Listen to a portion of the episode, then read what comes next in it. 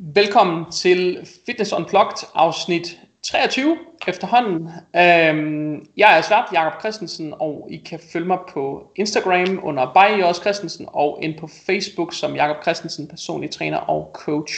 I øh, dagens afsnit, øh, der skal vi tale lidt om øh, det her med efterspillet efter et øh, konkurrenceforløb, men det kunne i det hele taget også være efter et diætforløb eller en eller anden proces, hvor man har øh, sådan arbejdet meget intensivt frem mod noget, øh, og øh, efter det, så, øh, så kan der både opstå nogle øh, sådan fysiske øh, problemer, øh, sådan kropsligt, men der kunne også sagtens opstå en hel masse sådan psykisk efterspil. Øh, og det er, der, det er noget, som man, man taler meget lidt om, og, øh, og som, som jeg i virkeligheden synes skal belyses, og i, i den del af at få det belyst, har jeg i virkeligheden øh, flere gange haft en øh, dialog med, øh, med Monique, og øh, vi har egentlig aftalt tidligere at lave et, øh, et afsnit om det her, og nu øh, passede det lige, så øh, i dag har jeg øh, Monique med, og vi er grund af corona, så, øh, så er hun med via sådan en Skype-forbindelse.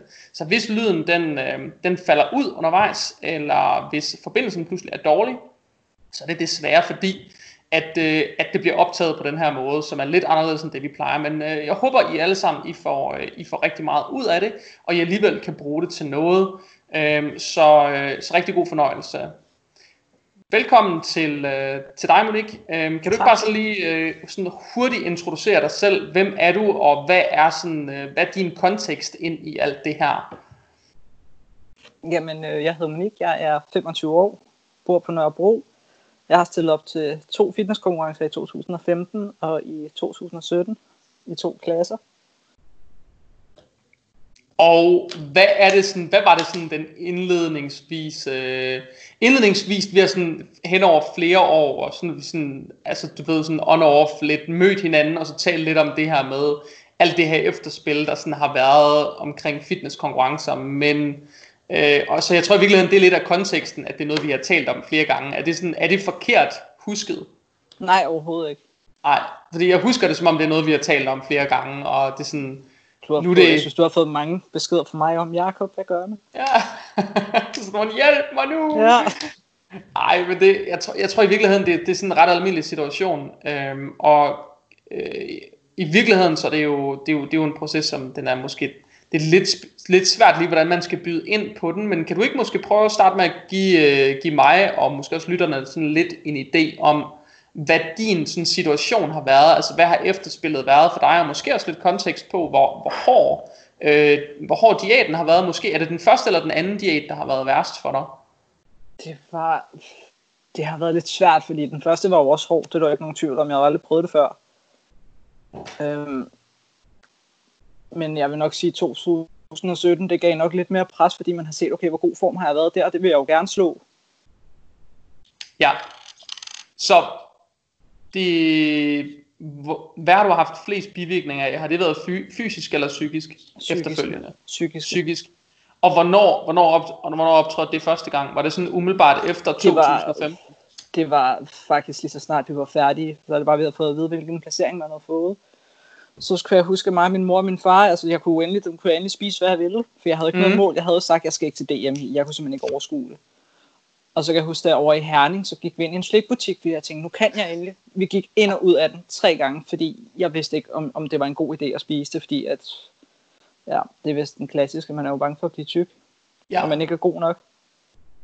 Endte du med at købe noget slik? Nej, jeg har købt en øh, Kinder Bueno, og så gik vi på Burger King. Og er så, der en Burger King i Herning? Ja.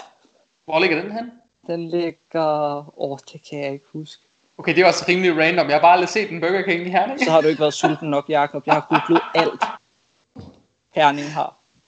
Herning har, okay. Ja. Jamen, øh, jamen men hvad, hvad, hvad, hvad skete der så efterfølgende? Fordi jeg, jeg ved jo, at øh, jeg ved jo, at det, det er et ret almindeligt fænomen, og især førstegangsatleter kæmper meget med det her. Jeg kan også huske det fra mig selv af, at det er, sådan, det er ikke ualmindeligt, man får det sådan der, at man får lyst til at æde alt i verden. Man, som, det sker jo, når man er meget restriktiv med noget, så får man meget lyst til at spise ting i princippet. Øhm, og et eller andet sted, så det tror jeg, det er noget af det, der vil gå sådan lidt op for folk. Men sådan, hvordan var efterspillet i dagene efter der? Fordi jeg tænker, det er der, det sådan for alvor har udspillet sig måske. Det var hårdt. Jeg tror, jeg spiste, jeg tror, jeg spiste en eller to gange om dagen. Fordi du, fordi du pludselig ikke havde lyst til mad, eller? Jo, jeg havde, jeg havde lyst til mad, og jeg havde egentlig også sådan fået at vide, at jeg skulle tage det der reverse diet, men jeg var bare sådan, jeg gad bare ikke mere. Jeg var så træt. Nej. Og så var det sådan, altså, man kan jo være bagklog den dag i dag, ved jeg godt, hvad jeg skulle have gjort dengang, men jeg var bare sådan, jeg kunne ikke overskue det, men samtidig var jeg også bange for at blive tyk. Jeg ville gerne leve et normalt liv igen, hvor jeg kunne spise med min mor. Og jeg kan huske, at øhm, en uge, nej, tre dage efter Newcomers, der vi bestilt pizza, fordi jeg har ikke snakket med at jeg skulle have en pepperoni pizza. og den spiser vi så, og så sidder vi ved bordet, og så kigger jeg bare på mor, og så begynder jeg bare at tude brøle, og fortryder, at jeg har spist den, og ligger bare ind på mit værelse, og jeg bliver ved med at kigge det der spejl, som jeg tror 10 gange på 5 minutter, for at se, om min apps de var gået væk. Var de så det? Nej, jeg var faktisk blevet tyndere. jeg var lige tilbøjelig til at sige, at du kom, du kom garanteret i bedre form af den ja, der pizza, det gjorde jeg. Jeg var i form. Fedt. Hvordan, hvordan påvirkede det dig så, at du i virkeligheden, så havde du sådan en, øh, så var du sådan bange for at blive tyk, men du oplevede i virkeligheden det modsatte. Hvordan, øh, jeg så hvordan ikke, jeg så ikke, jeg, jeg, jeg så det ikke. Altså, jeg var jo blind. Okay. Så hvordan udspillede det der sig? Altså, hvornår gik det op for dig? Altså, hvor lang tid gik der? Hvordan er tidslinjen på det? Altså, hvor lang tid gik der, før du egentlig begyndte at, det begyndte at gå op for dig, at du er nødt til måske begynde at spise normalt igen? Jeg havde nogle kammerater, jeg trænede ud dengang, der hed Loaded Gym, Copenhagen Gym. Ja. Der var jeg jo fast inventar. De overvejede jo, om jeg skulle have en seng dernede, fordi jeg altid var der. Med min knallert. Det er sådan en anden detalje, ikke? Øhm, med din knallert? Ja, jeg var knallertbøllen. Okay, fedt. Yes. så, Nej, men, øh, så snakkede jeg med en, en jeg engang faktisk havde kigget. Jeg havde faktisk kigget på en, der hedder Benjamin, en af mine gode kammerater. Mm. Hvor jeg, havde, jeg kan huske, jeg kiggede på ham, da jeg var på diæt første gang, og sådan, hvorfor spiser du McDonald's? Det er det mest useriøse, du kan gøre. Altså, jeg havde jo bare fået at vide, hvad der var rigtigt og forkert, ikke? Ja, ja. Jeg kunne huske, jeg rystede på hovedet og tænkte, gud, er han useriøs. Det gør han simpelthen bare ikke.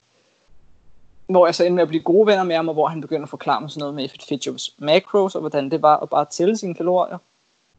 Og alle blev ved med, jeg kan faktisk huske, der var en, en, en, øh, en af drengene nede ved træningscenteret, der tog fat i min mor, fordi hun var med dernede og var sådan, er du ikke sød at sende Monique 14 dage til Jylland? Jeg skal nok betale, men hun er simpelthen nødt til at tage på. Hun er så tynd. Jeg spiste hvordan, ikke noget. Hvordan tog din mor den besked egentlig? Hårdt. Hvordan tog du den besked? Med at tage på? Ja. Øhm, fik, du det, fik du det at vide på det tidspunkt? Ja, ja, folk har jo været hen og været sådan, du er nødt til at spise nu, altså okay, du spiser det der, og du skal altså lige... Hvor lang tid gik der efter konkurrencen, før det gik op for dig, at du var nødt til at spise? Øhm, 6-7 måneder. Så 6-7 måneder, hvor du vejede hvor meget? Mellem 55 og 58 kilo. Og hvor meget vejede du, da du stillede op til konkurrencen? 54. Okay, så du har været sådan... I, altså, du har været to uger ude, agtig. Ja. I syv måneder? Ja. I hvert fald et halvt år. Hvordan var det? Det var jo ikke fedt. For jeg kan jo også huske, jeg kan jo huske dengang, daværende tidspunkt, der var jeg også i lærer som frisør. Mm. Og der havde jeg lidt luftet for min mester om, at jeg måske gerne ville stille op igen, men det kom an på, om jeg kunne overskue det, fordi min uddannelse var ligesom det vigtigste. En anden ting er at stå på en scene, det, det er en hobby. Og jeg kan huske, han spurgte altid, om jeg ville have frokost med, og bare sådan, nej, det vil jeg ikke. Så jeg kan huske, jeg gik, sad der med min kedelige ris og kylling, og så lige fordi jeg var ikke på diæt mere, så kunne jeg godt proppe mayonnaise på. Uha. Men jeg underernærede jo mig selv. Jeg turde ikke at spise noget. Jeg kan huske, jeg ville kun spise, hvis mine veninder de spiste noget. Hvis de stoppede med at spise, så stoppede jeg også. Okay. Fordi du skulle ikke falde udenfor, eller hvad? Nej, og jeg kunne heller ikke finde ud af at blande slikpose. Jeg tror, jeg kunne blande 10 gram på en halv time. Jeg vil sige, når, hvis man følger bare lidt med på din Instagram, så finder man jo ud af, at indimellem så blander du en slikpose i dag. Ja, et kilo måske. Et kilo måske? Det tager 10 minutter, så er det væk. det er sådan en inhalering stadigvæk, eller hvad? Jakob, det er vigtigt at spise slik. Ja, og hvis man skal spise varieret. Foretage. Hvis folk de skal have, have gode gains, så er det altså den vej frem. Det mener du alligevel? Ja, det er vejen ja, frem. Det er vejen frem, okay. Det er pro-tip. Jeg ved ikke, om det er et pro-tip, men øh, man skal huske ja. at spise varieret, så der skal både være lakrids og vingummi. Jeg er selv slik spiser. det er du måske i hvert fald bløde efter det her. Ja, det har jeg lært, det har jeg lært Fie.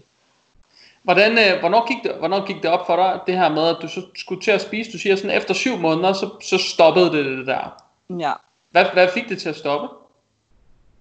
Jamen, øh, min kammerat, han vi snakkede med ham, hvor han sagde, at han ville gerne hjælpe mig, og så lave en kostplan til mig.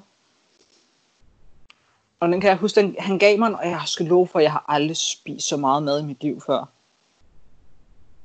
Altså, det var 100 gram havregryn om morgenen, 100 gram havregryn om, om aftenen, og 200 gram spaghetti eller sådan noget til frokost. Hvad sagde din krop til det? Jamen, den var jo bare glad. Men det var mit hoved ikke. Så du tog, begyndte at tage på, eller hvad? Ja, det gjorde jeg faktisk, men ikke meget. Hvor meget? Et par kilo? Tre? Ja, et par kilo. Okay. 4-5 kilo, tror jeg. Men det er du svært ved at acceptere, eller hvad? Nej, jeg kunne slet ikke acceptere det. Hvorfor ikke det? Jamen, fordi jeg var sådan... Og det er lidt det, jeg tror, der er mange, der glemmer. Man vil rigtig gerne være et forbillede på Instagram. Du vil godt kunne Ja. vise, at du er i form året rundt. Altså, hvis du også bemærker min Instagram pt, så er der heller ikke rigtig noget som sådan. Jo, der bliver lagt noget op en gang imellem, men der bliver jo ikke lagt meget op. Men er det ikke de samme billeder også, der bliver lagt op lidt nogle gange? Jo, Tit billeder, hvor man er i god form, ikke? jo. Jo.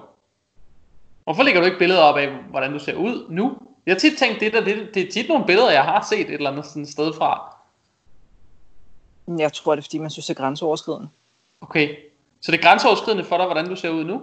Ja, Hvor- Hvad, bare for at give lidt kontekst, du siger, dengang du var sådan i konkurrenceform, var du nede omkring 54 kilo, ja, og så var, gik der syv måneder, hvor du vejede mellem 55 og 58 kilo. ja. Hvad vejer du i dag? 67. Jeg har faktisk lige tabt mig. Så du ligger 12-13 kilo over det, du kaldte konkurrenceform dengang. Ja. Ja. Hvordan har du det med det i dag så? Jeg har det både og. Altså, jeg, jeg er selvfølgelig glad nok for, at jeg ikke er over 70 kilo. Men jeg er jo stadig, jeg er jo stadig ikke helt tilfreds med, hvordan jeg ser ud. Men er, det, er vægten vigtigst for dig, eller Nej. spejlbilledet vigtigst Det, for dig? mit spejlbillede, det er helt klart det vigtigste. Okay, så du har flyttet det der fokus væk fra vægten, eller hvad? Ja, det er faktisk gået bedre, men det er også fordi, jeg er begyndt sådan at kigge væk på vægten. Jeg kiggede bare for sjovt her i går. Jeg tænkte, jeg vil bare lige se, om der var sket noget, og det var der så faktisk også. Okay. Er vægten meget anderledes end, øh, eller er dit fokus på vægt meget anderledes, end det var dengang? Altså var du da meget fokuseret på, hvad du vejede? Ja, Okay, hvor mange gange om dagen var du der der? og jeg tror faktisk heller ikke, jeg turde. Jeg, hop- jeg turde ikke at hoppe på vægten dengang. Dengang du stillede op? Jo, dengang jeg stillede op, der vejede jeg mig hver dag. Flere gange om dagen, eller hver dag? En gang, en gang om dagen. Hvorfor var du der hver dag? Fordi jeg ville se, om det gik den rigtige vej. Okay, hvad skete der, når du ikke gik den rigtige vej? Så græd jeg. Som i at du, som i at du græd? Jeg blev sur. Okay. Hvor mange dage ud af syv gik det den rigtige vej? Da jeg skulle stille op. Ja? Hmm. Gjorde det... Åh, oh, det kan jeg ikke huske. Der var lige starten, hvor det gik, men jeg kan huske til sidst, så begyndte det at gå rigtig meget fremad, så det var nærmest bare sådan hver dag. Det var sådan en daglig optur, eller hvad? Ja, Okay. Det gør det jo også til sidst i sådan nogle diæter der, så er det bare sådan et racerløb til sidst. Ja. Men i starten var du da meget, altså var du der, gik du så og var ked af det hele tiden, eller hvad? Eller hvornår begyndte det der med, at du blev ked af det? Det var da jeg, da jeg, jeg havde skiftet, jeg havde skiftet, øhm, skiftet træner. Sådan 10 uger ude. Og der kan jeg huske, at min træner kiggede på mig og var sådan, vi har rigtig travlt, hvis du skal nå i formen, ikke? Og så er det jo klart, så bliver der jo lagt et pres på dig, fordi du godt ved, okay, nu skulle du altså virkelig til at yde rigtig meget, hvis jeg skal i form. Og jeg begyndte at kigge på mine konkurrenter, og jeg tænkte bare, shit, det er bare løgn det her. Og hvad så? Jamen, jeg måtte, jeg måtte byde det i mig, og så knoklede jeg bare derud af. Okay. Men så holdt det op, det der med at gå og være ked af det, eller hvad? Eller startede det for alvor der? det har jo hele tiden været der, men jeg havde jo også gode dage. Jeg vil sige, jeg var mere ked af det, fordi jeg synes, det var hårdt. Fordi Ja. jeg var så træt. Hvad, hvad, prøv at give noget kontekst på, hvordan en konkurrencediæt så ud for dig, fordi den er garanteret ikke ens for alle. Altså mine dage, Ja, hvad, hvad skulle du sådan igennem på en dag? Hvor meget træning Jamen- skulle du igennem? Hvor meget cardio skulle du igennem? Hvor, hvor få kalorier skulle du igennem? Jeg stod op, og så cyklede jeg op til, øh, til Sats. Så skulle jeg lave en times morgencardio. Og så gik jeg hjem, spiste morgenmad, sov, stod op, spiste, tog den der knaller ud til øh, træningscenteret igen. Og så lavede jeg en times træning og en halv times cardio. Og så når Mhm. det blev weekend, så hed det to timers cardio hver dag. På 1600 kalorier. Okay. Og ingen træning i weekenderne, så eller hvad? Ingen træning i weekenden, kun to timers cardio. Så på hviledag to timers cardio, på træningsdag halvanden times cardio. Ja, Så du har jo gennemsnitligt set ligget mellem 2 og 2,5 times motion om dagen. ja. Ja. På 1600 kalorier. Ja. Og hvor langt ind i det gik der, før du sådan blev sådan rigtig presset? Startede det med det samme? Det startede, nej, jeg tror faktisk, det var sådan fire uger inden, det sådan virkelig begyndte at, at bide tænder. Ja. Så begyndte det at gå op for dig, det var hårdt, Ja. eller hvad? Eller din Jeg krop var- begyndte måske at sige fra. Min krop sagde fra, og jeg følte, jeg følte ikke, jeg var til stede mere i mit hoved. Jeg, blev, jeg var så sur. Hvad var du sur over? Jeg var, jeg var bare sur og træt, og på en eller anden måde, så var det sur over, at jeg nogle gange ikke kunne gøre, hvad jeg ville, selvom jeg godt vidste, det var mig selv, der har valgt det. Ikke? Ja. Og var irriteret over, hvorfor skal jeg lave så meget cardio, når der er nogen, der bare er så heldige at lave en halv time kun. Ikke? Lige præcis. Lige Jeg præcis. synes, det var hårdt. Men jeg tror ikke, du er ikke den eneste, der har været i den der situation, hvor man har lavet, altså du ved, en ekstrem mængde cardio, og hvor man virkelig har været presset. Altså, det er du jo ikke den eneste, der har været i den situation. Der. Jeg tror jo i virkeligheden også, øh, som jeg startede med at sige som intro, så, øh, så nogle af de ting, der gør sig gældende her, det er jo ikke kun, når man har været på diæt op til en konkurrence. Det, det er jo lidt de samme tanker, de samme mønstre, der gør sig gældende efter et diætforløb i det hele taget, altså en en lang slankekur for eksempel, eller øh, hvis man bare har været igennem en lang proces af en eller anden slags, så vil der også opstå en eller anden form for sådan en psykisk tomrum. Øhm, fordi det er måske i virkeligheden det, jeg tænker, altså midt i alle de der tanker omkring, at du ikke måtte spise, og du skulle passe på, at du ikke kom til at tage på, hvordan var sådan det psykiske efterspil sådan efter sådan selve konkurrencen, så altså, var det ekstremt tomt? Øh, Det eller, var meget tomt. og hvor lang tid gik der, før du fandt ud af at få noget fyldt ind i det tomrum? Hvornår gjorde det det? Jeg kan huske, der var, nej, jeg vil heller ikke sige 16 hjalp mig så meget. Jeg tror faktisk, det var sådan efter, efter min konkurrence i 2017, hvor det gik op for mig, at der skulle, jeg skulle til, der skulle til at ske noget med mig. Hvad skulle der ske? Jamen, jeg skulle til at finde mig selv igen. På hvilken Og måde? Jeg vil, jamen, prøve at lægge lidt fokus væk fra mad af, og blive, lade være med at blive ved med at tænke på, hvordan jeg skulle se ud, fordi jeg har haft det rigtig svært med, om jeg var god nok. Ja. Jeg Og det jo synes, ingen- det var den måde, jeg også valgte at gå ind i fitnessverdenen, det har heller ikke været den bedste måde at starte det på. Hvordan, hvordan har du valgt at gøre det? Lad, lad os få noget øh, Jeg kontekst var i- på det. Jeg var i et dårligt forhold. Og så havde jeg noget lidt om, at jeg gerne vil stille op, og jeg kan huske, at han skulle altid sådan snakke lidt ned til mig om, at jamen, du kan jo ikke finde ud, af, finde ud af at spise ordentligt og træne ordentligt. Og så da jeg kunne se, at det her det var slut, så tog jeg fat i en, og så var jeg bare sådan, jeg vil gerne stille op til bikini fitness. Og så var jeg sådan, nu sker det. Jeg skal simpelthen videre. Og, og vise ham der, jeg, kan faktisk godt blive til noget. Følte du, du blev til noget, da du stod op på den scene? Du stillede dig ikke op i bikini fitness, gjorde du det? Jo, Den første gang? 17. Nej, det var Jamen, på i Red 15? Fitness. Jamen var det, det, det dårlige forhold der, var det i 15 eller i 17? Det var i... Øh, det var i 14, at jeg valgte, at jeg ville stille op med. Jeg stille op i 2015.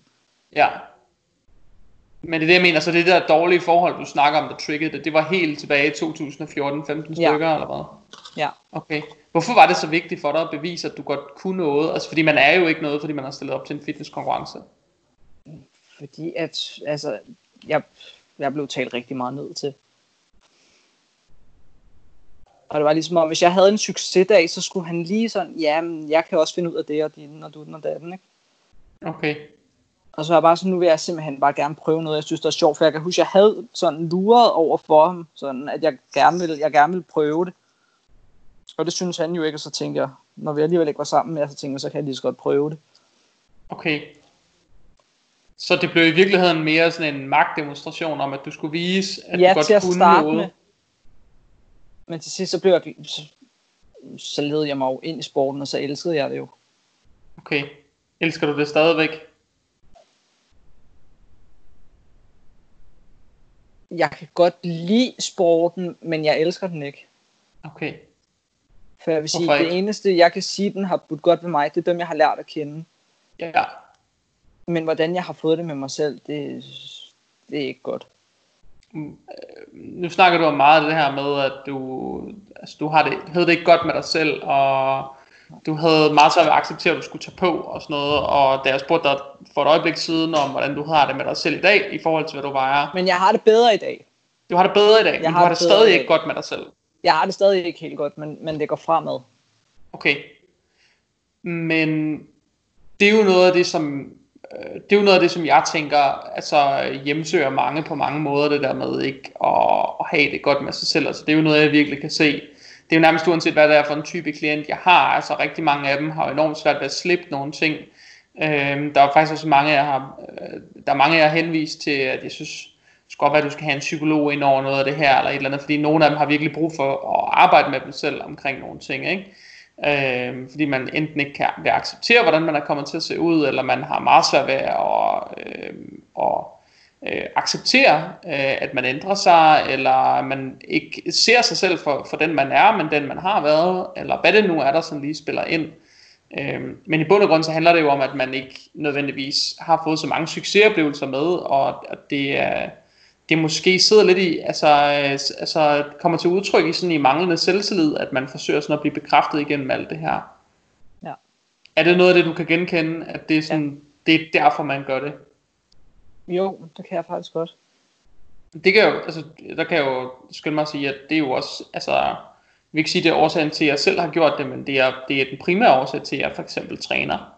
Øh, det, det er jo sådan et udspring af et ekstremt manglende selvtillid, altså sådan for way back, altså 15 år siden, 20 år siden næsten, ikke?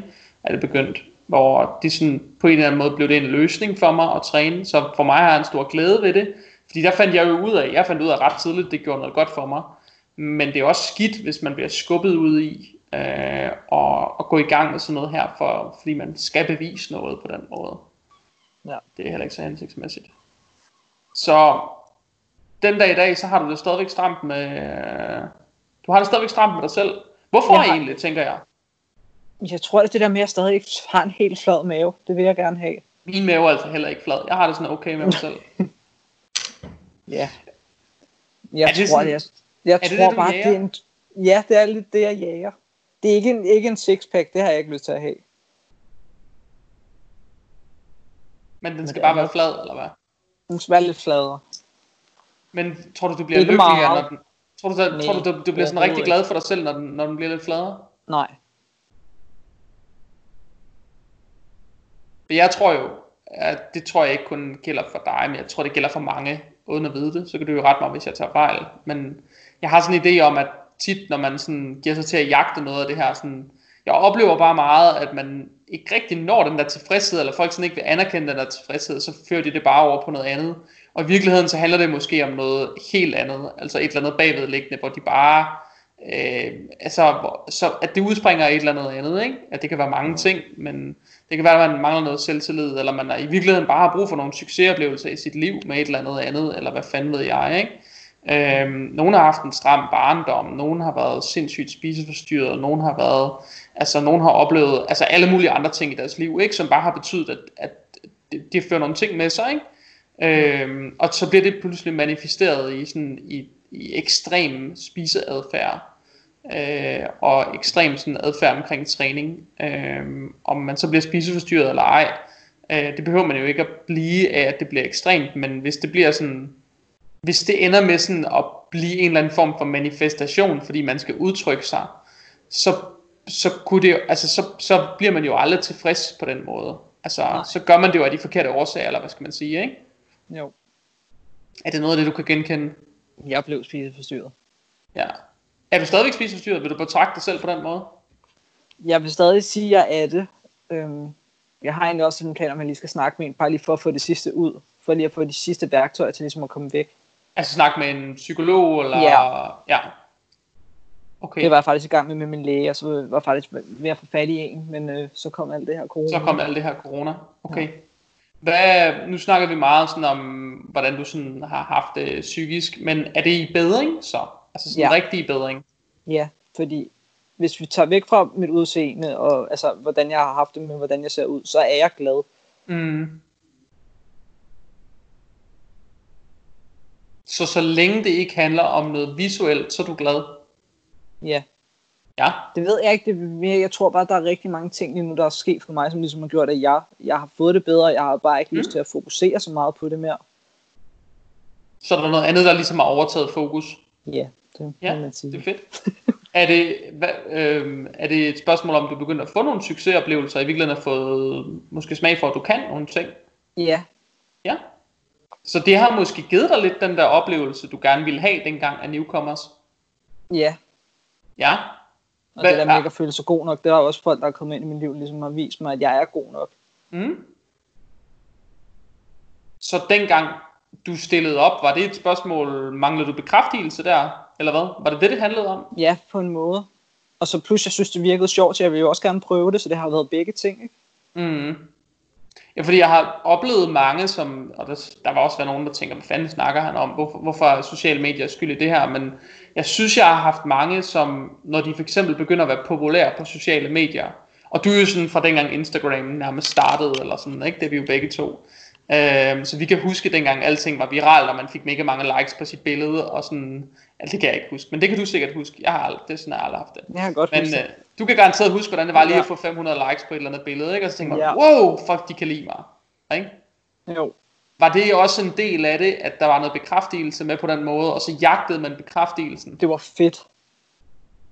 Altså, Var det, fedt? var egentlig, det var så fedt, fordi at der var masser, altså, og det var det med Instagram, det var jo fedt, der kom jo følgere til, og der kom likes, og du fik beskeder, og sådan hele tiden nogen, der sådan, hvis man også skrev på sin opslag, at i dag, der gik det ikke så godt på diæten, og så er der ligesom nogen, der ligesom sådan lige kunne, kunne give dig en pep talk derinde, ikke? Mm. Så blev du drevet meget af sociale medier på den måde? Ja, Hvordan har det så været nu, hvor de har ændret så meget i algoritmerne på sociale medier? Nu får du garanteret ikke så mange likes, og, øh, ligesom du gjorde dengang. Det ved jeg ikke. Nej. Du får sikkert stadig flere, end jeg gør. Men du, du, jeg har aldrig, jo, jeg tror en enkelt gang har jeg prøvet at have et post, der måske gav 500 likes eller sådan noget. Det var ikke engang mig selv, der var på billedet eller sådan noget. Altså så virkelig ikke, jeg har ikke prøvet det der bekræftelse via Instagram. Det har jeg virkelig ikke prøvet. Men, øh, men jeg tror for dem, som har prøvet det, I må synes, det er vildt svært, efter de har ændret algoritmerne derinde. Gør du ikke det? Jo, mega. Altså, jeg, jeg kan huske, jeg har siddet, han har brokket mig over, sådan, jeg er blevet ved med at sådan, sidde fast på det samme tal af antal følgere, hvor jeg nogle gange har været sådan, hvad sker der? Hvorfor, hvorfor går den ikke op eller går ned? Og der har jeg taget mig selv i, hvorfor er jeg så fokuseret på mine følgere? Mm. Og jeg tror også, det er det, der nogle gange har givet folk lyst til, at mm, skal man virkelig stille op igen, for ligesom at få den der bekræftelse igen, og for ligesom at booste sin egen Instagram. Ja, Fordi en, jeg, jeg, min optik er, at jeg tror, at der er rigtig mange nu, der stiller op. Nu, nu håber jeg ikke, der er nogen, der kommer til at skrive som bagefter og sviner mig til for det her. Men jeg tror, at der er rigtig mange, og især piger, der vælger at stille op, fordi de får, de, de får mændenes opmærksomhed, fordi de står i ingenting. Altså, de står i en bikini og et par stiletter og ser pissegodt ud. ja. Men fordi man står der, så betyder det ikke altid, at man har det godt. Nej, og det betyder heller ikke nødvendigvis, at man... Øh, øh, det betyder heller ikke nødvendigvis, at man får det ud af det, man måske gerne ville. Altså, Nej. jeg tror jo i virkeligheden, det kan du jo måske fortælle mig, om jeg har ret eller ej, men jeg tror måske i virkeligheden lidt, især med det her sådan, social medie game, at når man er pige, og hvis man gerne vil sådan konkurrere eller et eller andet, så kommer man måske også til at vise mange billeder, hvor man har meget lidt tøj på. Ja. Og den opmærksomhed, man får på den bekostning, er den primært positiv eller primært negativ, når det kommer til stykket? det er jo ikke noget, der er jo ikke noget, der er positivt ved det der, fordi hvis man tænker over men hvorfor er det mænd, der skriver til dig, men det er fordi, du ikke har noget tøj på. Præcis. Det er jo et, bare et stykke kød, de kan se der, hvor de tænker, hun er nem, for eksempel, og komme ind, hun skal ikke sige, det jeg er ikke en mand, jeg, jeg, jeg har ikke jeres tankegang, men det er min idé. Men du må, du, må, du må vide, hvad det er for nogle henvendelser, du har fået. Om det primært er positivt, eller primært bare liderlige mænd. Liderlige mænd. Det tænker jeg nemlig nok. Og spørgsmålet er, om det var den form for interesse, man i virkeligheden gerne ville have, fordi man Nej. gjorde det der. Overhovedet ikke. Så det er jo sådan lidt, øh, det er jo lidt selvmodsigende på en eller anden måde at gå i gang med det, fordi man får vel i virkeligheden noget helt andet interesse ud af det, end det man i virkeligheden gerne ville have. Ja. Og det er jeg jo tror også, det der var, det var fedt med, med, man fandt ud af, når man lagde sådan nogle billeder op, det var, du, et, du fik flere følgere, to, du fik også likes. Ja. Og det er jo det, folk går rigtig meget op i, ikke? Men til sidst, så bliver det jo bare, altså, en bis, ja, så nærmest. Lige præcis, man jagter det lidt, ikke? Jo. Ja, Fordi når man ikke får... vil jo have mere.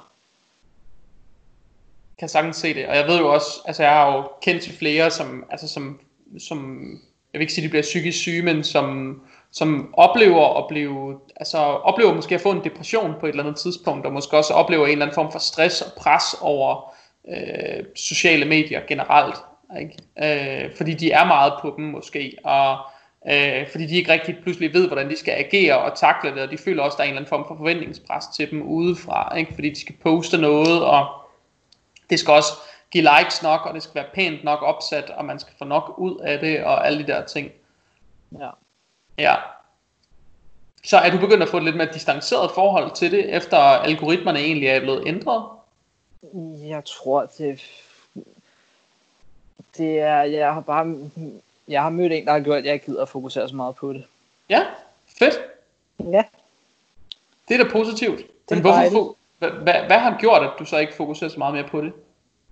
Fordi at det, der er jo ikke nogen, altså det er jo ikke sjovt at se en, der hele tiden skal veje sin mad og gå op i hele tiden. Nej, jeg, hvis jeg ikke lige har trænet i dag, så går det ikke. Nej.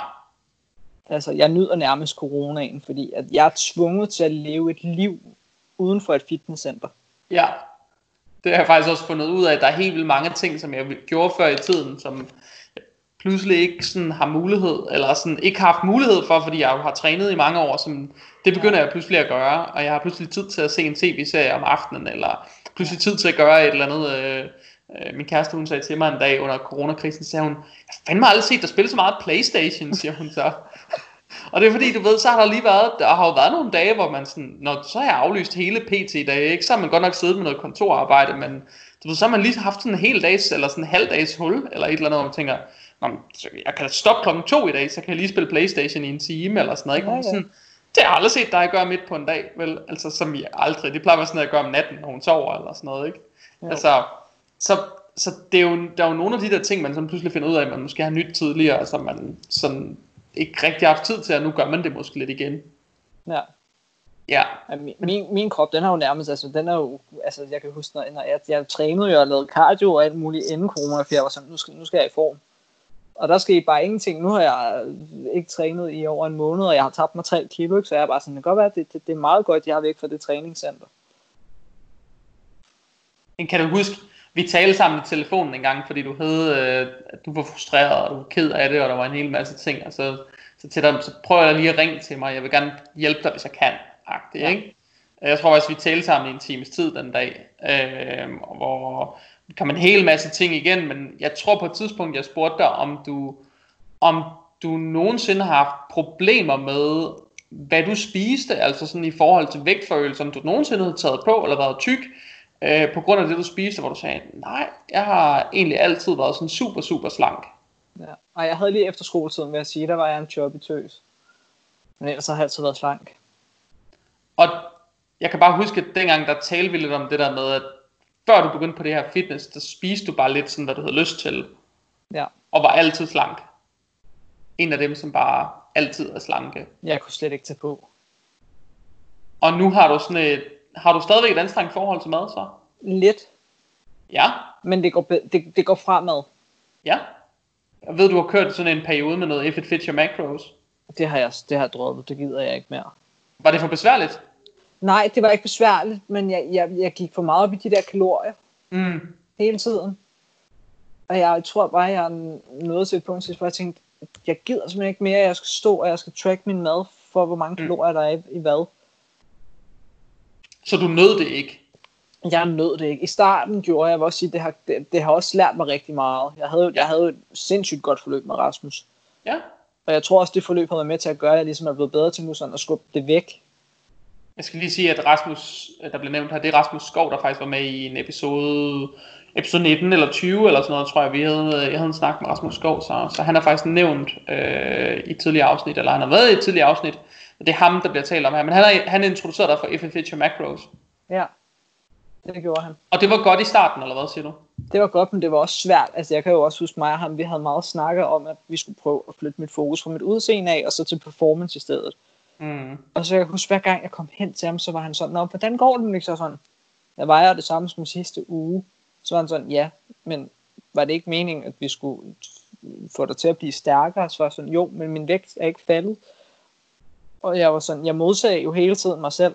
Mm. Fordi jeg sagde jo til ham, at vi skulle få mig til at flytte fokuset, men samtidig så ville jeg gerne i form. Kan du huske en anden, der har sagt til dig, at du måske skulle flytte dit fokus over på performance i stedet for look? Ja, det var måske dig. så tror jeg, jeg kommer Rasmus i forkøbet en dag. Ja. Men, øh, det er også ligegyldigt, men jeg tror nogle gange så... Nogle gange, det kan du måske fortælle mig, men nogle gange så lander man måske der, hvor man... Øh, hvor man skal have en eller anden åbenbaring, altså hvor uanset hvor meget man får noget at vide, så vil man ikke rigtig acceptere det. Nej. Hvad har gjort, at du så har accepteret det og sagt, nu flytter jeg mit fokus? Har du egentlig flyttet Nu? dit fokus? Det har jeg. Hvad, hvad er det, der har ligesom har været vendepunktet i det? Hvad der har været vendepunktet. Ja, altså hvad, har- hvad har fået dig til at flytte dit fokus væk fra maden? Og væk fra de sådan restriktive spisemønstre? Det var, det, det, gik, det, det stressede mig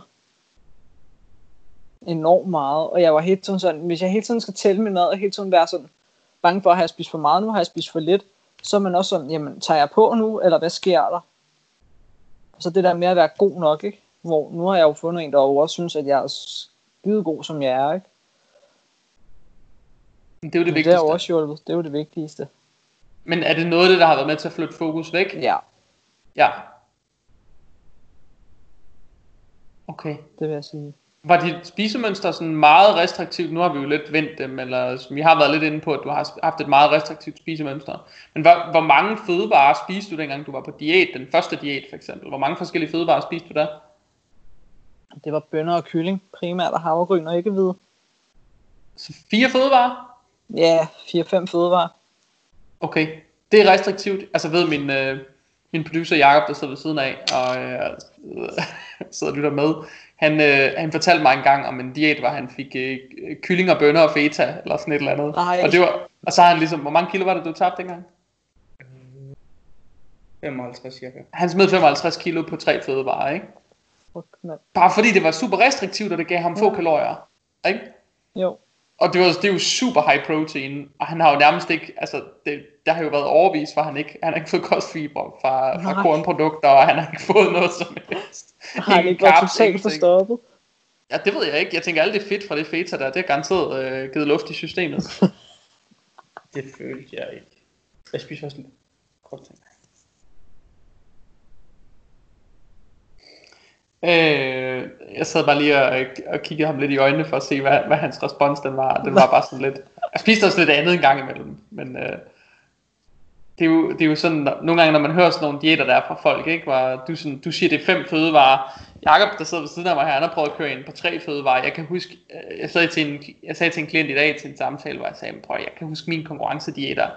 Det har været sådan noget med, jeg vidste, hvad jeg skulle handle, for jeg skulle altid bare have de samme sådan 6-8 fødevarer eller sådan noget, ikke? Jeg vidste, jeg skulle i metro efter to dunke æg videre hver måned. Jeg vidste, jeg skulle altid have æg. Jeg vidste, jeg skulle have øh, tre forskellige slags kød. Og så skulle jeg altid have ris og kartofler. Og det var sådan, det, spiste, det var det, jeg spiste. Og så spiste ja. jeg bønner og broccoli i sindssyge mængder. Så, og spinat. Øj, Og, føj. og, og seriøst, altså, om, alting omkring mig, det stank af broccoli. Altså, øh, øh. Jeg har nærmest ikke spist kogt broccoli siden, og jeg kan egentlig godt lide broccoli, men det er bare sådan, du ved, sådan nogle ting, de bliver så fortærskede. Og det gik også øh, lang tid for mig efter øh, den første konkurrenceprep, før jeg egentlig begyndte at spise andre ting, end det jeg havde været vant til. Altså ja. Bare det at gå over til at spise en salat, det var stort for mig dengang, ikke? Ja, i stedet for. Og det er jo en af de ting, jeg prædiker i dag, at grøntsager det er nok fucking ligegyldigt, hvad for nogle grøntsager man spiser. Altså Ja. i sidste ende, ikke? Men hvor lang tid Det gik det, før du... Hvad siger du? hvad? Nej, hvor lang tid gik der med hvad? Nej, hvad, hvad siger du? Du var ved at sige noget. Til at sige, det skulle da næsten ligegyldigt, hvad man spiser, bare man har det godt. Ja, lige præcis. Lige præcis, og øh, det, er jo, det er jo sådan en helt anden side af det, men nej, det jeg tænkte på, det var bare, øh, de der, du snakkede om cirka 7 måneder, hvor du maks 2-3 kilo på, fra hvor du havde været, eller 3-4 kilo på. I den periode, hvor mange flere fødevarer spiste du da? Jeg spiste flere, men jeg tænkte over, hvor meget jeg tog. Okay, så og du jeg var stadig jeg ville meget gerne bestemme over, for min, over min far, sådan, med hvad han skulle lave mad, og holdt øje med, hvor meget olie han puttede på panden. Og, altså, mine forældre, de var ved at blive sindssyge. Jeg kan egentlig godt forstå dem, Det, det er faktisk ikke underligt, Monique. Har du tænkt på det? at de blev sure. Ej, det er ikke sure, men det, når du siger, de var ved at blive sindssyge, så det er jo ikke underligt, at de har Nej, oplevet en form overhovedet for, eller udvist en eller anden form for frustration over det. Ja, det var hårdt for dem. Ja, især hvis de har været vant til at se dig spise normalt, jo. De har været vant til at se mig spise alt, Ja, uden at tænke over det. Jeg har aldrig det. skænket en tanke over, hvad jeg, altså, hvad jeg tog i min mund, og jeg, bare, jeg spiste bare. ja. Fordi det kunne jeg lide. Og når, jeg stoppede, når jeg ikke kunne spise mere. Det er også noget af det, der er så sindssygt, ikke? at man går fra, jeg kan huske flere, altså jeg talte med dig før, hvor du var sagt, at jeg var vant til at spise helt normalt, og spise præcis, hvad jeg havde lyst til, og jeg kunne ikke tage på noget som helst. Og lige pludselig ender man der, hvor man spiser sådan super restriktivt, og spiser næsten ingen fødevarer. Og jeg tror også bare, det er nogle gange det, der ligesom gør, at man, der sker ikke noget med dig, fordi du, du, bruger mere, du bruger mere energi på at tænke over, hvad du spiser, og hvordan du sidder, end, end bare at prøve at slappe af. Ja, Altså jeg ved, her i coronatiden, der spiser jeg, når jeg har lyst. Og nogle gange så spiser jeg måske først klokken 1, men så er det fordi, jeg faktisk ikke har været sulten. jeg tager faktisk også mig selv i at spise øh, mere alsidigt her i coronatiden. Øh, nu du siger det. Og jeg tror, det er også, der går også lidt kedsomhedsspisning i den. Jeg har hørt andre, som siger, at de pludselig begynder at drikke meget vin, eller Ja, det er mig. begynder at drikke mange øl, eller sådan, du ved, man sådan gør et eller andet i den stil, ikke? Jo. Øhm, og jeg har, der er virkelig mange, der har sagt, at jeg har virkelig fået meget sådan eftermiddagskaffe og eftermiddagskage og sådan noget. Øhm, og den vogn, vil jeg sige, den har jeg også været på. Altså, jeg har virkelig fået mange kager og sådan hjemmebag og sådan noget. Normalt, så vi bager aldrig derhjemme, men Nej. lige pludselig, hvad, altså, vi, altså øh, kanelsnegle, de kom til at hedde Men det er sådan, den hype ind på Instagram, har jeg bemærket. den kører med kage hele tiden. Det synes jeg er lidt savligt, når vi andre render rundt sådan, og nærmest ikke sådan har en, jeg har, vi har en ovn, vi har et fælles køkken, men jeg er sådan lidt for at gå derud pt. af corona. Bor du på kollegie eller sådan noget? Jeg bor på et kollegie. Stramme tider. Det er stramme tider. Hvordan har det været egentlig? Sådan, var det den syg... altså, nu snakker vi meget om sådan det psykiske efterspil og alt det her med, hvornår man sådan kan begynde at sådan give slip på restriktionerne. Men hvordan har sådan det fysiske været? Hvad har sådan været konsekvensen af at være på de her konkurrencedieter med din, sådan, med din krop? Ja. Jeg har haft rigtig mange maveproblemer. Ja. Rigtig mange. Jeg kan huske, da jeg boede over i Viborg, der måtte vi, øh, der lå jeg en nat, hvor jeg bare lå med kæmpe kramper, hvor min, øh, min ene roomie, hun måtte tage mig i hånden, vi måtte ringe til min læge, og så var hun sådan, du skal op på skadestuen nu. Så jeg blev indlagt og lå med drop, og blev tjekket, og så var der så ikke noget. Og så har jeg jo, altså fik jo recepter på diverse afføringspulver og alt muligt. I håber om, Ja. ja. det skulle hjælpe, ikke? Hvor der Men... ikke skete noget. Og så har jeg været ved en anden kirurg her i sidste år, hvor vi har faktisk snakket om, at jeg måske skal derind igen, fordi jeg åbenbart måske har en tarmsygdom. Ja. Så det har jo også, jeg tror, det har været det præg med mig. Det har altid været min mave, der har gjort det. Jeg har ikke noget, jeg har ikke noget imod mine ben, jeg har ikke noget imod min arme, jeg har ikke noget imod min, min numse, jeg har heller ikke noget imod min, mit ansigt. Men jeg har haft noget imod, hvordan min mave har set ud. Mm. Det har været det hårdeste for mig. Men jeg har også bemærket, at jo mere jeg stresser, jo mere spilder den også ud. Men det er der jo ikke noget at sige til. Nej, jeg, har, jeg var faktisk lige tilbøjelig til at sige, at der kan faktisk godt være noget psykisk. Øh, altså, altså, psyken kan godt trigge, at, din, øh, at du for eksempel får ondt i maven og oplever mavesmerter og sådan noget. Altså, det kan sagtens hænge sammen. Ja. Jeg har en, øh, jeg har en klient, som, altså, som døjer virkelig meget med det der, hvor det er, sådan, det er super afhængigt af hendes psyke. Ikke? Hvis hun har det godt, så har hun ingen maveproblemer. Om det skidt, så har hun sygt ondt i maven. Øh, ja. Hvor det er sådan meget spørgsmål om hele tiden at få balanceret, hvordan hun så i virkeligheden har det. Øhm, og det er, sådan, det er en ret speciel situation at opleve, at det er, sådan, det er så markant, der sker et skifte, sådan, du ved, som et fingerknips, at lige så snart der så lige er et eller andet, øhm, at så er det meget svært at komme af med de der smerter igen, ikke? Øhm, og det kan tage sådan flere dage, før det bliver normalt. Ja. Øh, er, du, er det blevet bedre? Dine maveproblemer? Havde du været Nej, maveproblemer, er inden du lidt. begyndte? Nej, jeg havde egentlig ikke som sådan maveproblemer, inden jeg begyndte med at... Med, faktisk vil jeg sige, inden min kostplan, der havde jeg egentlig ikke noget med min mave som sådan. Jeg var lidt over, at jeg havde en lille bule, men egentlig, så, når man Men- kigger tilbage, så var det ikke slemt. Men ikke smerter og ubehag og sådan noget? Nej, Med, altså, med de, altså med fordøjelse og dine tarme og sådan noget? Nej, det var mere sådan, det var mere sådan psykisk, at du ville gerne have en flad mave, eller hvad? Ja, Så alle kvindernes våde drøm. ja, men dengang tænkte jeg, ja, præcis. Men, men altså, nej, jeg tænkte ikke over min mad dengang. Det var bare sådan, jeg gerne ville, ville stramme lidt op. Ja. Så i princippet, så er alle de der maveproblemer, alle fordøjelsesproblemerne, de er kommet med alle de der diæter der. Det er det. Ja. Har du en idé om, hvorfor de er kommet? Fordi jeg har været så fokuseret på, på hvordan jeg skulle se ud. Og passe på med, hvad jeg, hvad jeg ligesom har, hvad jeg har spist. Jeg tror jo især, det er den, altså, jeg ved, vi har snakket om det før, var jeg sagt til dig, det, det er meget muligt, det er den restriktive spisning, der har gjort det ved dig. Altså, især hvis man har været vant til at komme fra en meget alsidig kost, og så kommer over til at spise altså ris og kylling, det er altså det er super fiberfattigt. Altså, ja. der er fandme ikke nogen fibre i ris. Altså, der er et gram per 100 gram, ikke? Og må man så få 25 gram om dagen, eller 50 eller sådan noget, så kan man, så, så, så batter det jo ikke en meter, vel? Altså, Nej. Øh, og jeg tror i virkeligheden, hvis det får lov til at fortsætte i lang tid, så, så øh, jeg synes, det er ekstremt at høre om, og det er jo svært at vide, om det er psykisk eller det er altså fysisk øh, sådan efterskælv efter det, men, men noget kunne godt tyde på, at der er noget med maden, i og med, at du ikke havde nogen maveproblemer, inden du gik i gang med alt det der. Ja.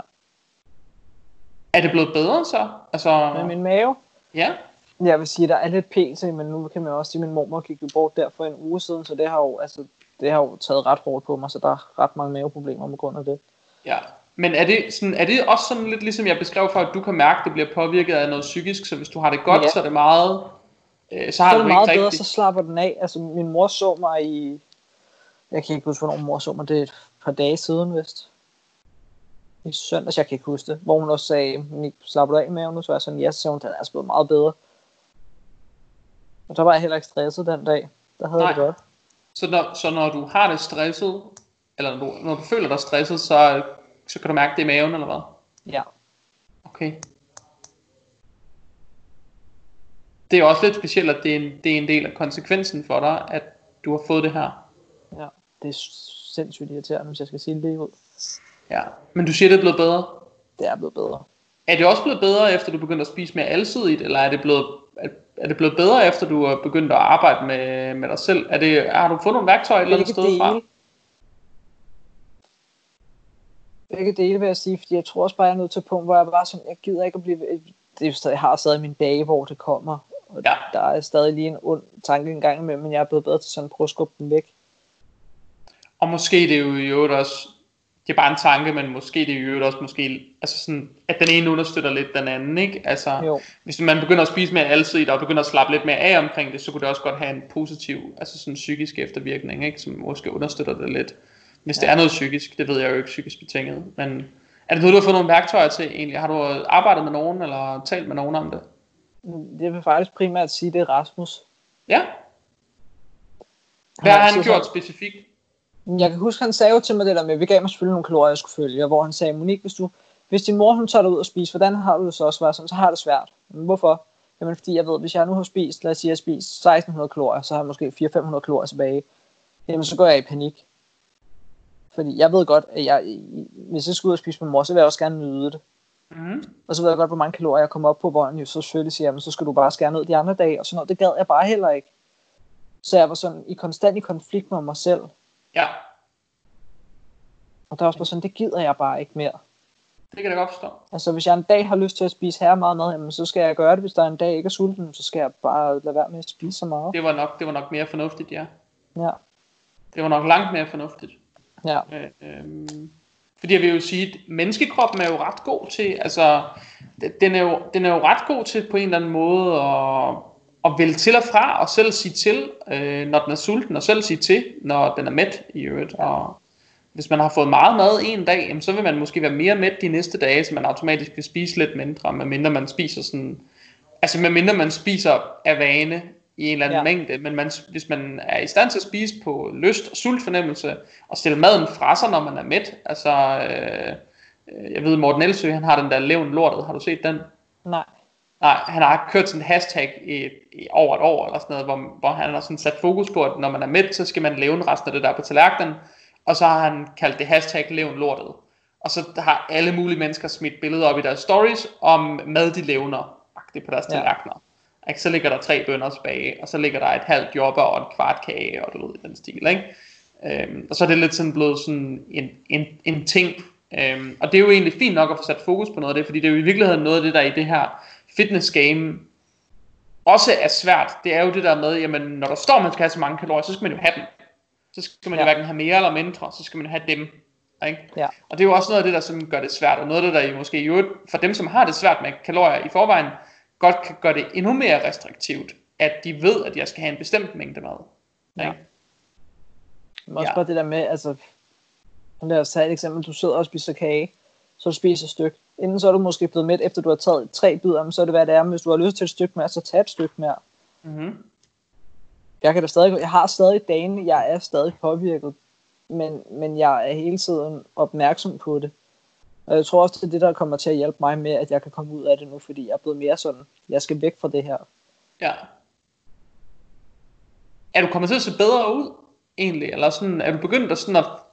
Jeg er begyndt at blive bedre til at sige, at jeg er faktisk begyndt at blive gladere for min, for min Ja, er du blevet gladere? For det er nok, altså det er ikke om du kommer til at se bedre ud, fordi det er jo subjektivt, men er du blevet gladere for dig selv? Ja. Ja?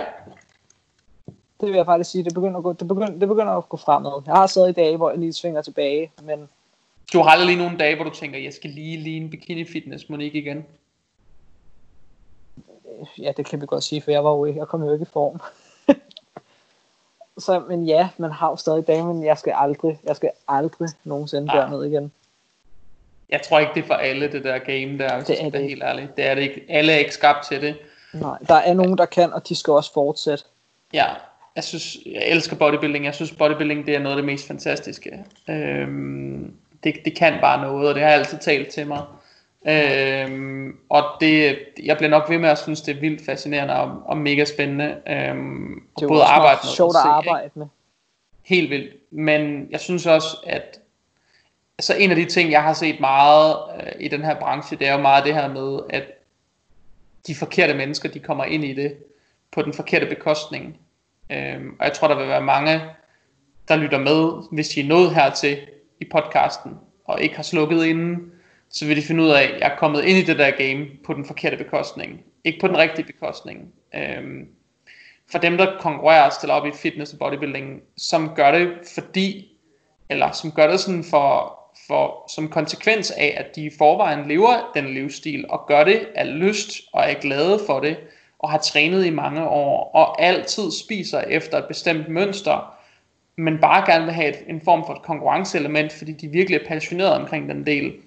For dem er det nok en, en god livsstil. Ja. Men for dem, som føler sig presset ind i det på grund af sociale medier, eller fordi de vil have en eller anden underlig vinding ved det, øh, så tænker jeg, at den vinding kunne man nok opnå på enormt mange andre måder, uden det var på stor psykisk bekostning af en selv og ens selvbillede, og gik ud over ens spiseadfærd i mange år frem i tiden. Ja. Jeg tænker bare, der er meget andet, man kunne gøre. Uh, apropos din snak om Instagram tidligere, hvor du sagde, at du var lidt stoppet med at poste, og hvor du var sådan blevet træt af, at der ikke kom den samme respons, ja. og egentlig havde svært ved at poste noget, sådan, som, hvor du ikke var i god form. Ja.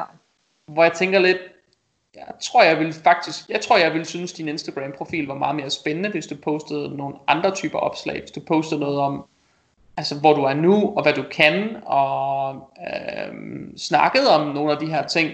Det, det, det tror jeg faktisk personligt, når jeg, når jeg er på sociale medier, så vil jeg synes, sådan noget var langt mere spændende, end det der sådan glansbillede sociale medier, som vi jo forsøger at male op alle sammen. Ja. Det synes jeg er vildt uinteressant. Jeg følger heller ikke ret mange mennesker. Altså... Nej, men jeg har jo også jeg har slettet alt, for jeg konkurreret ind på min, øh, på min Instagram. Jeg har simpelthen ja. lagt det bag mig. Jeg har det jo stadig i min kamerarulle, for jeg vil godt kunne vise det til folk, ikke? En gang men det var meget sjovt. Det er jo også, det er også jeg synes jo også, det er sejt, jeg har gjort det. Ja, det er det også. Det, er jo, det har det jo... også lært mig lidt, at, at, at jeg, jeg, jeg kan godt noget, det... når jeg virkelig sætter mig for det. det er jo det også der, en det har del af personlighed, ikke også?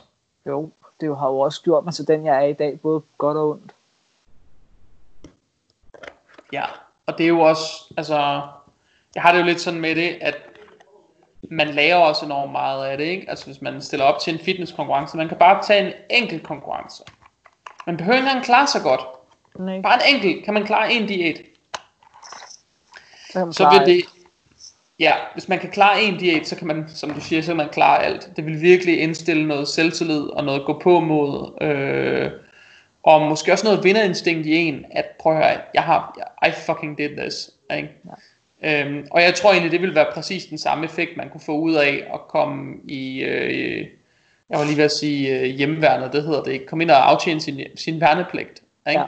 Jeg tror i virkeligheden, sådan noget kunne også indstille det samme i folk. Øhm, eller hvis folk kom på sådan ekstrem, de der ekstreme overlevelsesture, eller øhm, jeg ved ikke, om man kan sammenligne sådan noget som Robinson-ekspeditionen med det, men Jo, jeg jo, tror i jo, jo. Jeg tror i virkeligheden, sådan nogle deltagere, der kommer med, og som kommer virkelig langt i sådan et program, hvor de skal overleve på en øde ø, og hvor de virkelig bliver udsat for ekstremer. Jeg tænker lidt, når de kommer hjem fra sådan en oplevelse, så har de, de, de har sat mig også godt nok nogle ting med i bagagen, ikke? Hvor, som betyder, at de kan klare nogle ting. Øhm, Ja. Og jeg tænker lidt, at det er, jo, det er jo de samme mekanismer, der bliver trigget, også når man for eksempel er gået sådan noget her igennem. Øhm, og, og der kan jeg jo mærke i dag, at det er jo noget, jeg bruger det jo enormt meget, for eksempel i min, altså sådan i min dagligdag, og når jeg, altså når jeg driver min forretning. Øhm, så det er egentlig virkelig noget, der fylder i min arbejdsmoral, at jeg er i stand til, du ved, kan kraftede med, hvis jeg er bagud med arbejde, så kan jeg med med bare at arbejde mange timer, hvis det er det, ikke? Øh, for at nå i mål. Og, og det tænker jeg, det er en del af den der sådan fitnessindstilling, der er kommet med der, altså hvor man virkelig bare, så man vil gå milen ud, hvis man skal være færdig med noget, ikke? Jo. Ja. Så, Så så sætte sig alle mulige mål. Det behøver ikke altid være træning. Det kan også være, at man skal lære og for mit vedkommende kunne det være, at jeg skulle tage at lære at sætte IKEA-møbler sammen, for det kan jeg ikke finde ud af. kan du ikke det? Det er ellers det, det nemmeste. det, er, det er en brugsforvirring, det der. Jeg forstår Ej. den ikke. Men det, jeg, jeg kalder det en polsk brugsanvisning. Det er sådan, der er to billeder. På det ene billede ligger alle stumperne på gulvet, og på det andet billede, der er det hele samlet. Og så ved man ikke rigtigt, hvordan man er kommet fra step A til step B. Det, det Jeg plejer at være sådan, ja, ikke? Jeg synes ellers, uh, IKEA-møbler er sådan, men jeg kan også godt lide sådan noget med at sidde- sidde og samle ting, og sådan, øh, min svigerfar, han havde, øh, han havde samlet tre klædeskab i, øh, i coronatiden, øh, og det var sådan en uge før vi tog op i sommerhus for at besøge dem. Ja. Øhm, og så, øh, det måtte man ikke, det må man ikke, jeg har ikke været nogen steder, det må man ikke, det Nej. er corona. Øhm, og så var jeg sådan, ej, du kunne godt have ventet med de der klædeskab, jeg ville fandme gerne have været med. Og så var han sådan, hvad? Så siger han, jeg elsker at samle sådan noget der, ikke? Fordi det, det stimulerer mig så positivt, at jeg kan se, hvor jeg er startet og hvor jeg er sluttet, og jeg ved, der er sådan en endedestination, så er man færdig, ikke? Det synes Ja. jeg, det er, det, det er mega godt sådan noget. Jeg elsker det. Øh, og det kunne være alt muligt, ikke? Hvis man sidder med, hvis nogen har et puslespil eller et eller andet, hvis jeg kommer til at sidde og sætte mig med det, så kan jeg ikke stoppe, før det, før det er samlet. Ja. Så, så går jeg sådan, jeg bliver sådan helt lost i sådan nogle underlige små projekter der. Ja. Øhm, og, jeg, og jeg tænker lidt sådan, det er, sådan, det er jo bare sådan underlig OCD-gen, men, øh, men, men det er jo også, det taler jo lidt til nogle af de samme ting, ikke? Jo. Ja, men hvad, sådan, hvad så nu? Altså, hvad, hvad, sådan, hvad, har, hvad har du taget med dig fra det, i det mindste? Fra- har, du, fra har du taget noget, ja, har du taget noget positivt med dig? Fordi nu har vi talt meget om, at du har, øh, du har været ramt af det psykisk, og måske i virkeligheden, er, du, er det forkert antaget, at du nok stadigvæk er det? Nej, det er af det psykisk? Måske ikke i samme grad, men du er det garanteret stadig. Jeg er det stadig. Ja. Så, og du har også stadig nogle fysiske men, hvor du kan mærke, at, eller hvor du bliver mindet om, måske en gang imellem, at oh, det var også det, der jeg gik igennem, fordi så har du ondt i maven, eller et eller andet, ikke? Jo. Har jeg, har jeg ret i den antagelse, at hver gang du får ondt i maven, så kommer du til at tænke på det? Ja. Ja. Okay. Så de to ting betyder jo, at du har det jo med dig hele tiden, og du bliver hele tiden mindet om det. Men er der noget positivt, du har fået med dig derfra? Ja. Jeg har lært, at jeg ikke skal give op. Mhm. Og at jeg, jeg kan meget mere, end jeg selv tror, for jeg er rigtig, rigtig, og det gælder også mit, altså inden for min uddannelse som frisør, der kan jeg også banke mig selv i hovedet, hvis der er noget, jeg kan finde ud af. Jeg ved i hvert fald, når vi er på skoleperiode, så har vi sådan noget med, at vi skal lave sådan nogle fingerfald, hedder det, på håret, hvor du sådan skal forme med dine fingre. Og der kan jeg huske, at jeg kigger på min lærer med tårer i øjnene, og jeg var bare sådan, det kan jeg jo ikke finde ud af det her. Jeg kan jo ikke blive forsørget, hvis jeg kan finde ud af det, og jeg var så sur, jeg var så ked af det. Men det har virkelig, det har virkelig lært, at jeg bare, jeg skal bare holde fast. Mm-hmm. Er du lykkedes med det så? Ja, Er det vil du, jeg sige. er du generelt lykkedes med flere ting efter end inden?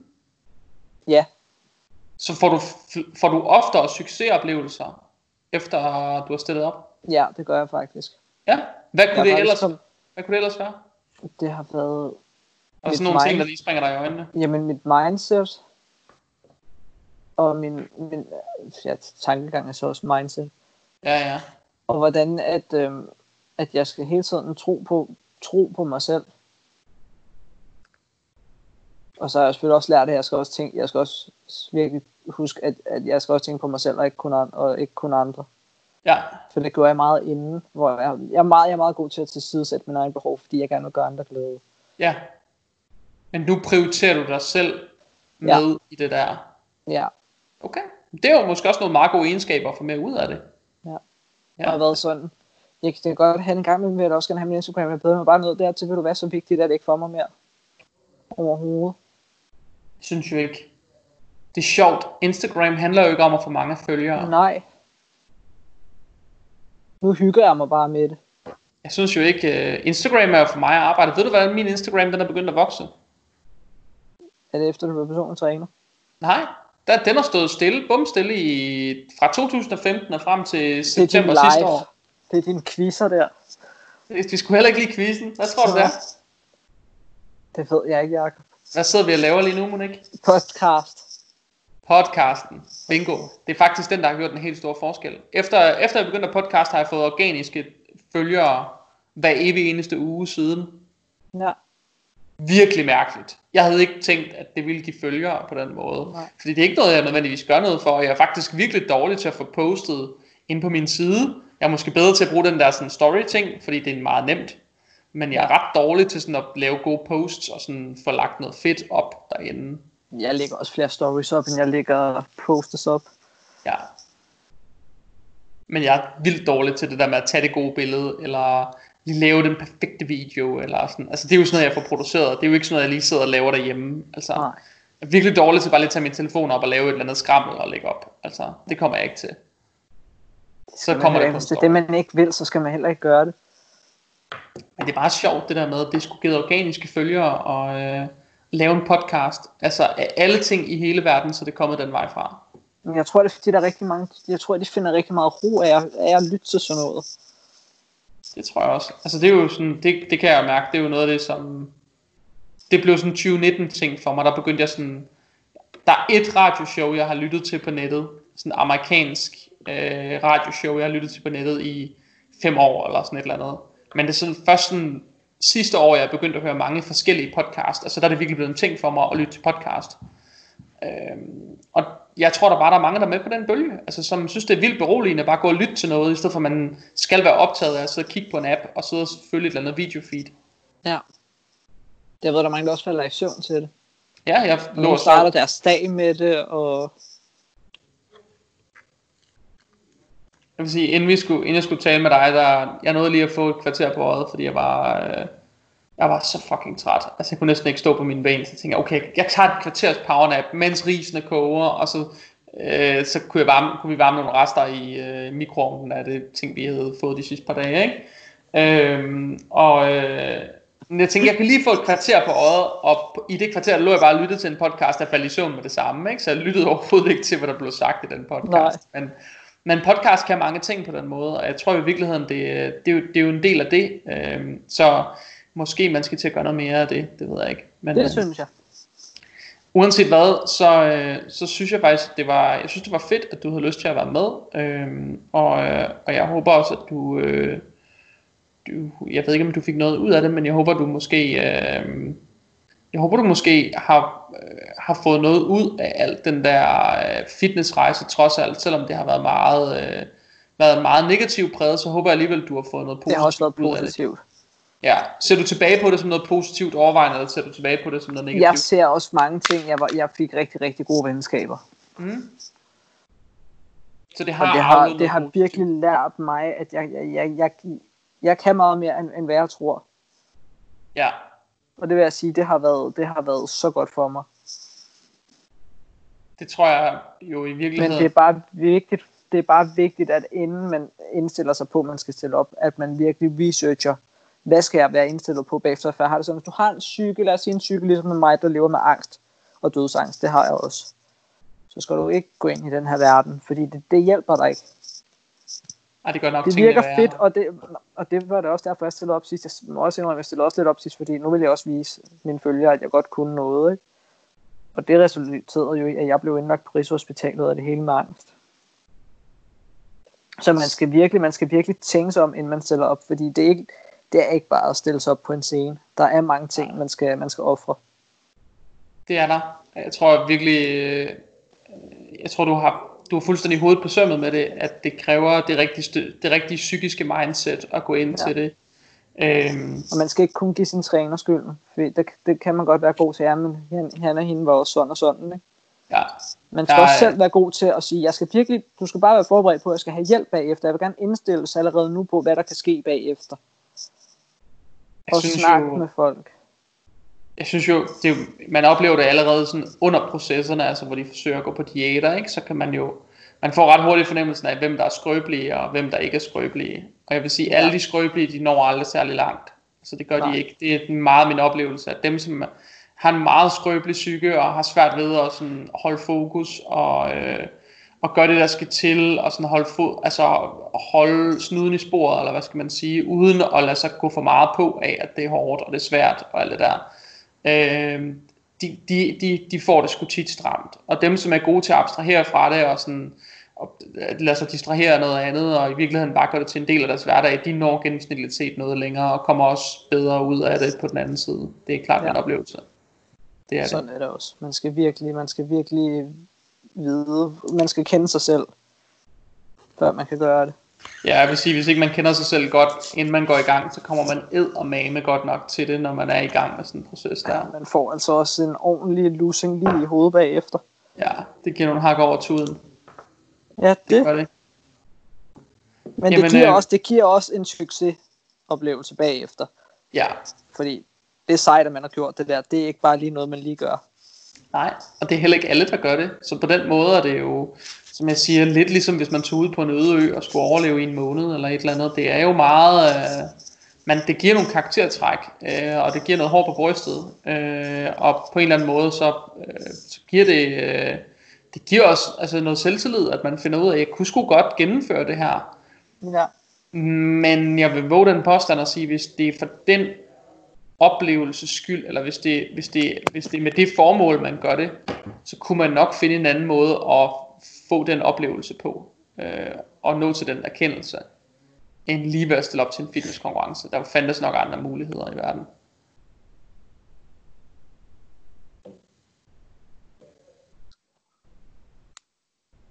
Er du der, Monique?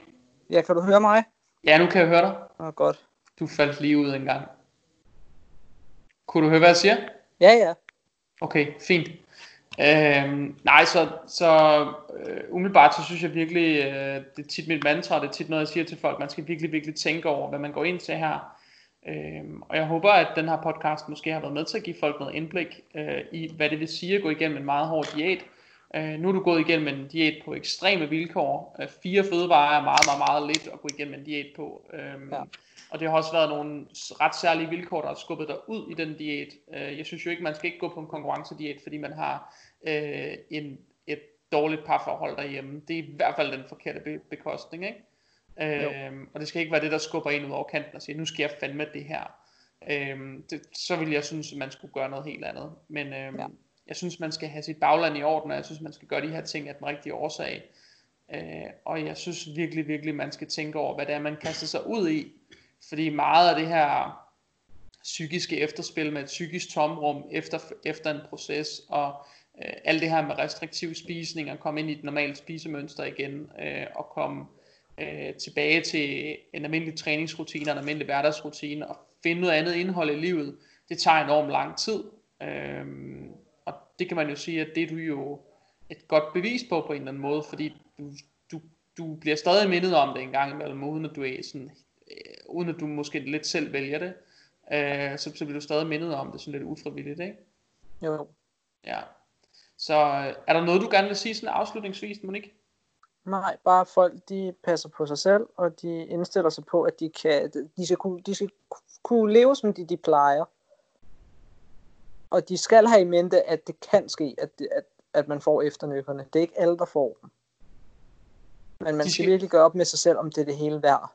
Når du siger, at man skal kunne leve, som man plejer, hvad, hvad mener du Jamen, så? du skal stadig kunne fungere i din dagligdag. Ja. Det kunne jeg ikke. Nej, enig. enig. Fordi hvis man ikke kan det, så er det slet ikke, så er det ikke den sport, man skal være i gang med. Nej. Det, det er faktisk det er en meget god måde at sige det på, som du siger det der, man skal kunne leve, som man plejer. Måden jeg plejer at sige det på for folk, det er at sige, sige "Men det kan godt være, at du bruger en time på at lave mad, og et par timer på at spise om dagen, og det kan være, at du måske bruger en time på at lave cardio, og det kan være, at du bruger en time på at træne. Men ud over de timer, du bruger direkte på det, der skal resten af din dag ikke handle om at være på en diæt og om at træne. Der skal det handle om noget andet. Og er du ikke i stand til at passe dit arbejde, eller passe dit studie, eller hvad det er, du har gang i i dit liv lige nu, så, så gør du ikke tingene på den rigtige måde. Øh, og så er du ikke hovedet med, hvor det skal være. Øh, det, det, er sådan, det kan være et meget godt pejlemærke, at hvis ikke man er i stand til, som du siger, at, at passe sin hverdag, øh, som den plejer at være, så er der noget galt. Øh, Ja så, øh, så med det, så tror jeg egentlig sådan, øh, jeg vil afslutte den her. Hvor kan man følge dig hen på sociale medier, Monique, hvis man gerne vil, du vil Instagram. have nogle følgere? Så ind på Instagram og følg Monique. Øhm, og hvad hedder du derinde? Monique Gustafsson, og så, hvad hedder den der nu? Underscore. Ja, underscore til sidst. Hvorfor en underscore til sidst? Det er, det, jeg tror, det er blevet det nye. Jeg kan ikke hedde Monique Gustafsson derinde i hvert fald. Er det et spørgsmål, om der er en anden, der hedder det, eller hvad? Der er en anden, der har taget det fra mig. Okay, ærgerligt. Det er Jamen, øh, ja, det er jo tavligt. Tusind, tusind tak, fordi du havde lyst til at, øh, at være med, Monique. Øh, jeg synes, øh, jeg synes, det blev et rigtig fint afsnit, og jeg tror, der vil sidde nogen derude, som, øh, som kan bruge det til noget enten øh, sådan forebyggende, øh, som øh, vil ikke sige skræk og advarsel, men måske øh, for at få et indblik i, hvad, hvad kan være den yderste konsekvens af at gå i gang med alt det her. Øh, og, øh, og jeg håber, at det, vil blive taget godt imod, øh, fordi det fortjener det. I virkeligheden, jeg synes, det, der egentlig er et godt budskab i det, øh, at man virkelig skal tænke sig om, og man skal tænke over konsekvenserne af de ting, man foretager sig, og at det ikke bare lige er noget, man kaster sig ud i, men noget, man skal gøre med omtanke. Ja. Øhm, så jeg håber, det bliver taget rigtig godt imod derude. Øh, del det med dem, I kender. Øh, del det i stories på Instagram, så det kommer ud. Del budskabet med dem, I kender, der er i sådan en proces, og har det virkelig svært. Så del det med dem, så de finder ud af, at de ikke er alene. Øh, og de måske øh, også får noget indblik i, at øh, det kan godt være, at det tager noget tid at komme igennem det, og det kan også godt være, at man skal have noget hjælp til det.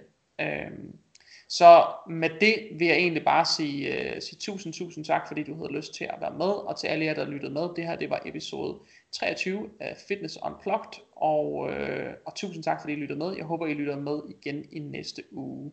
Kan I alle sammen have det rigtig godt. Hej.